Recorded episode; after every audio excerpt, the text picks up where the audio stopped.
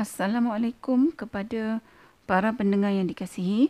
Bertemu lagi kita di dalam episod kali ini di bawah tajuk Di Manakah Keadilan. Episod kali ini adalah merupakan perkongsian tadabbur bagi ayat 135 surah An-Nisa iaitu firman Allah yang bermaksud Wahai orang-orang yang beriman, hendaklah kamu menjadi orang-orang yang sentiasa menegakkan keadilan, lagi menjadi saksi yang menerangkan kebenaran kerana Allah, sekalipun terhadap diri kamu sendiri atau ibu bapa dan kaum kerabat kamu.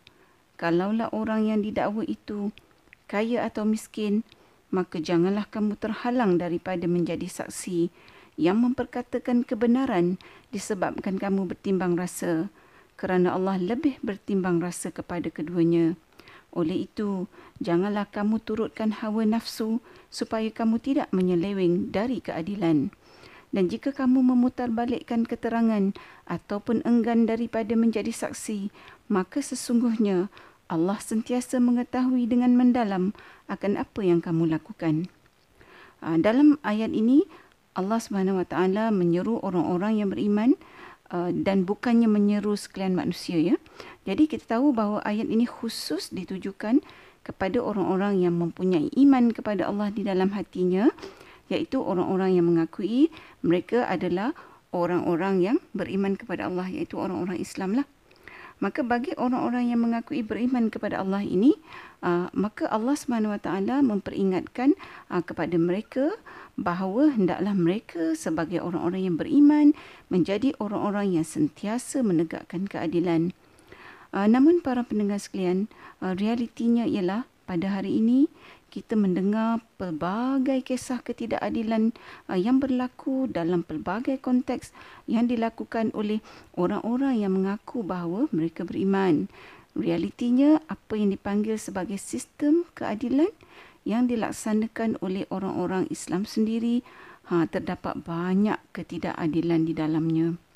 Okey, kalau uh, nak bagi contoh ya tentang situasi di mana berlakunya ketidakadilan di kalangan orang-orang Islam sendiri, uh, tentulah contohnya teramat banyak. Uh, tapi bagi episod ini, uh, elemen keadilan yang akan diketengahkan uh, ialah khususnya di dalam konteks uh, pekerjaan. Uh, jadi mengapa ya uh, saya memilih konteks pekerjaan? Ianya adalah kerana uh, kehidupan kita ni ada dua bahagian yang besar iaitu kehidupan di rumah dan kehidupan di tempat kerja. Uh, jadi kehidupan di tempat kerja ni uh, memang banyak menyumbang kepada uh, masalah tekanan eh, stres kepada ramai orang dan salah satu punca tekanan uh, di tempat kerja ialah masalah ketidakadilan. Jadi dalam konteks uh, pekerjaan ni secara umumnya kita selalu dengar keluhan tentang ketidakadilan berlaku di tempat kerja yang melibatkan masalah keadilan dalam kepimpinan. Uh, selalu terjadi ya uh, keadaan di mana bagi mereka-mereka uh, yang disayangi atau disukai oleh ketua atau mereka-mereka yang merupakan kawan-kawan baik seseorang ketua tu iaitu geng dia lah kan. Maka orang-orang yang begini akan diberikan uh, kerja yang kurang atau kerja yang lebih mudah. Uh, dan sekiranya uh, mereka ni uh, tak buat kerja secara sepatutnya pun uh, bos pun tak marah. Ha, kalau mereka-mereka yang disayangi bos ni uh, buat uh, sebarang kerja, uh, bos akan uh, puji sakan lah kan. Uh, jadi banyak peraturan-peraturan pun uh, yang dilenturkan uh, oleh bos kan? Bagi orang-orang yang uh, namanya uh, tercatat dalam uh, buku kegemaran uh, seseorang ketua tu. Namun para pendengar sekalian, eh, sebaliknya bagi mereka-mereka yang uh, bos tak suka pula, Ha, tak kira lah atas apa sebab uh, sekalipun lah kan. Uh, kalau kita nak cerita sebab bos tak suka ni, uh, tentulah macam uh, ter, terdapat banyak sebab. Uh, tapi kadang-kadang tu tak ada sebab pun. Cuma seseorang ketua tu mungkin merasa kedudukannya terancam disebabkan kaki tangan dia tu uh, mempunyai prestasi yang sangat hebat. Ha, jadi mungkin bos tu rasa ada kemungkinan bahawa kaki tangan tersebut uh, satu hari nanti boleh ambil tempat bos lah kan sebab dia prestasi dia bagus. Maka dalam keadaan ni uh, bos yang sepatutnya uh, memimpin orang bawahannya, kaki tangannya uh, untuk menjadi pekerja-pekerja yang hebat uh, telah menjadikan uh, kaki tangan yang dia cemburu ini uh, sebagai pesaingnya. Nah dan uh, dengan itu mulalah kan bos ni cari pasal dengan uh, kaki tangan tersebut. Uh, jadi kesimpulannya tanpa mengira sebab uh, sekiranya seseorang bos tu uh, memang tak suka dengan mana-mana uh, individu uh, di bawahnya ataupun uh, kaki tangannya macam uh, kita kata tadilah atas sebab apa sekalipun maka kaki tangan tersebut akan biasanya lah di antaranya uh, selalu diberikan kerja yang banyak selalu je bos cari salah dia uh, kalau dia silap buat kerja sikit atau terlambat sikit akan kena marah atau uh, bos akan berikan komen-komen yang uh, tidak baik. Uh, bukan saja secara persendirian ni kadang-kala uh, uh, di halayak ramai dalam mesyuarat dan sebagainya. Dan kalau orang-orang yang tak disukai bos ni kerja banyak mana pun uh, bos tak nampak Ha, tak macam tadi orang yang disayangi itu kan kalau buat kerja sikit pun bos nampak. Ha, jadi kalau uh, ter, ter, ter, buat silap sikit lah orang-orang yang tak disukai oleh bos ni.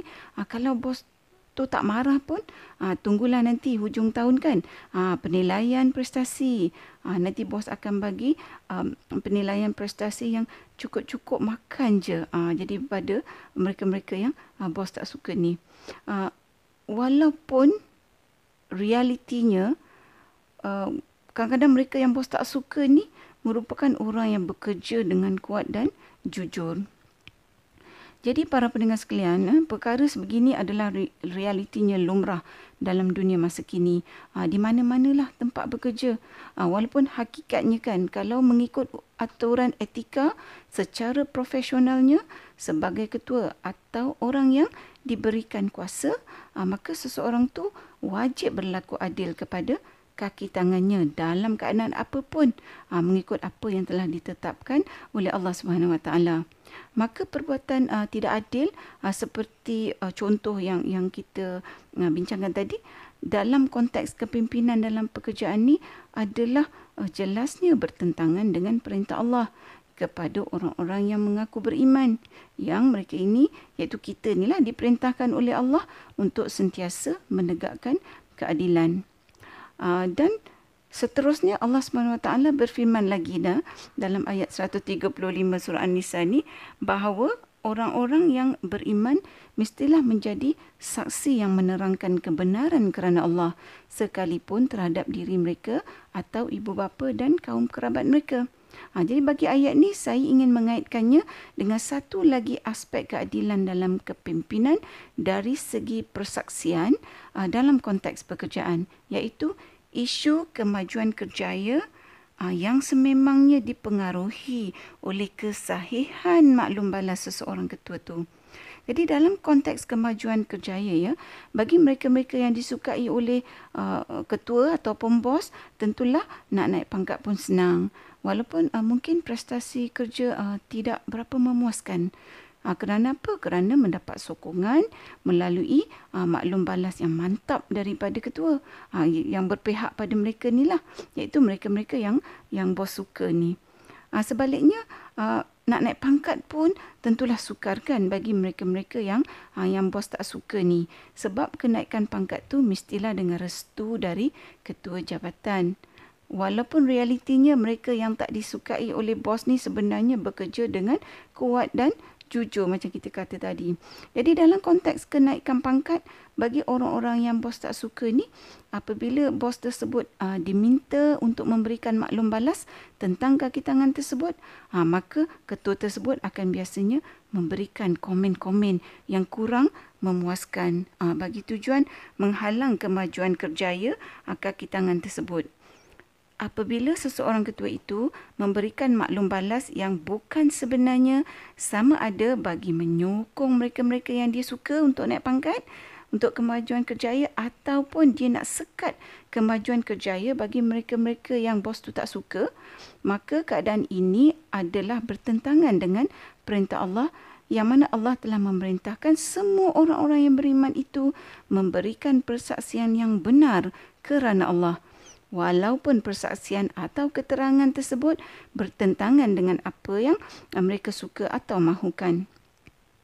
Ha, kerana itulah dalam ayat 135 surah An-Nisa ini Allah menyatakan supaya seseorang itu membuat persaksian yang benar kerana itu adalah merupakan keadilan walaupun kebenaran itu terpaksa dinyatakan terhadap diri kita sendiri, ibu bapa kita atau keluarga kita. Siapakah mereka ni? Iaitu orang-orang yang kita saingi.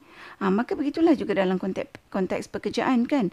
Allah melarang seseorang ketua itu ataupun orang yang diberi kuasa membuat persaksian atau keterangan yang tidak betul dan uh, berlaku tidak adil terhadap orang bawahannya yang dia tidak suka uh, atas apa sebab sekalipun kanlah macam kita cakap tadi tu uh, jadi apabila seseorang ketua tu membuat persaksian yang tidak tepat bagi menyokong ataupun memberikan uh, kepada mereka-mereka yang disuka apa yang kaki tangan tersebut secara makrufnya tidak patut diberikan uh, sesuatu hak tu.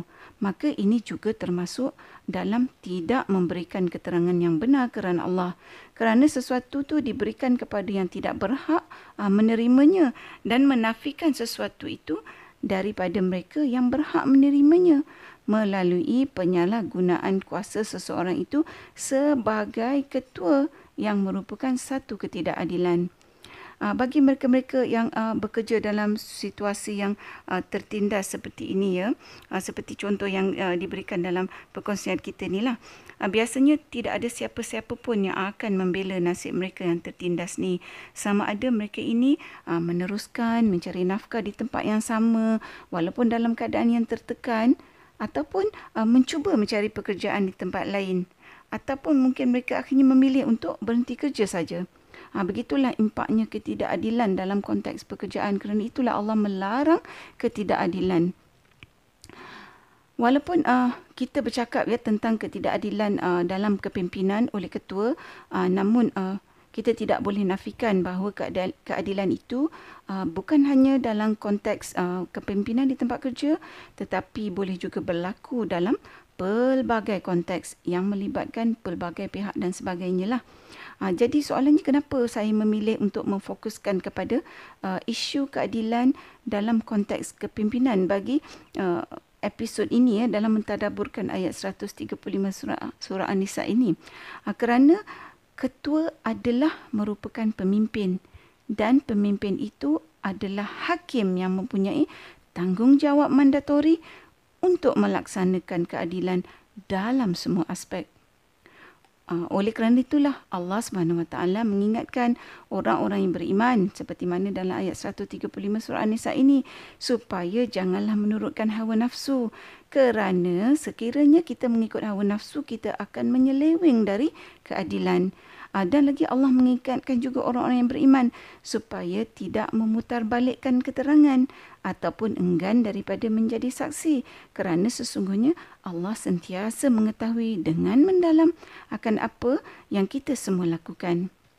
Para pendengar sekalian, uh, sebelum saya berundur diri, izinkan saya berkongsi tafsiran ayat 135 uh, surah An-Nisa ini uh, menurut tafsir Ibn Kathir di mana ayat ini uh, ditafsirkan sebagai Allah memerintahkan hamba-hambanya yang beriman untuk menegakkan keadilan dan tidak berlaku berat sebelah dan supaya jangan sekali-kali menyimpang dari perintah Allah. Orang-orang yang beriman mestilah tidak takut kepada tuduhan oleh sesiapa yang menyalahkannya dan tidak boleh juga mereka membenarkan sesiapa saja menghalang mereka daripada berbuat sesuatu itu kerana Allah. Orang-orang yang beriman juga dikendaki membantu, menyokong dan menolong satu sama lain kerana Allah. Ah, para pendengar sekalian, sehingga di sini saja perkongsian ini. Semoga perkongsian dalam episod kali ini uh, membawa satu lagi realiti tentang pentingnya konsep keadilan uh, yang perlu dipraktikkan oleh setiap individu yang Allah berikan kuasa sebagai pemimpin uh, dan bukan hanya diteorikan saja. Ha, jadi kuasa yang diberikan kepada seseorang ketua itu adalah sebenarnya merupakan ujian kepadanya sama ada dia melaksanakan uh, keadilan ataupun tidak. Uh, semoga uh, kita semua mendapat manfaat daripada uh, perkongsian kali ini. Uh, sesungguhnya yang baik itu semuanya dari Allah dan setiap kelemahan atau kekurangan adalah uh, dari makhluk itu sendiri. Uh, semoga diizinkan Allah uh, untuk kita bertemu lagi di episod yang akan datang. Assalamualaikum. Sekiranya anda merasakan bahawa perkongsian tadabur bersama Dr. H ini memberikan manfaat kepada anda, saya ingin mengajak anda untuk menyertai saya bergabung usaha menyemarakkan amalan tadabur Quran dengan memanjangkan perkongsian ini kepada orang lain. Serta jangan lupa untuk tekan butang follow untuk mengikuti episod-episod yang seterusnya. Ya Allah, Engkau Tuhanku, tiada Tuhan selain Engkau. Engkau ciptakan aku dan aku hambamu. Dan aku berada dalam janjimu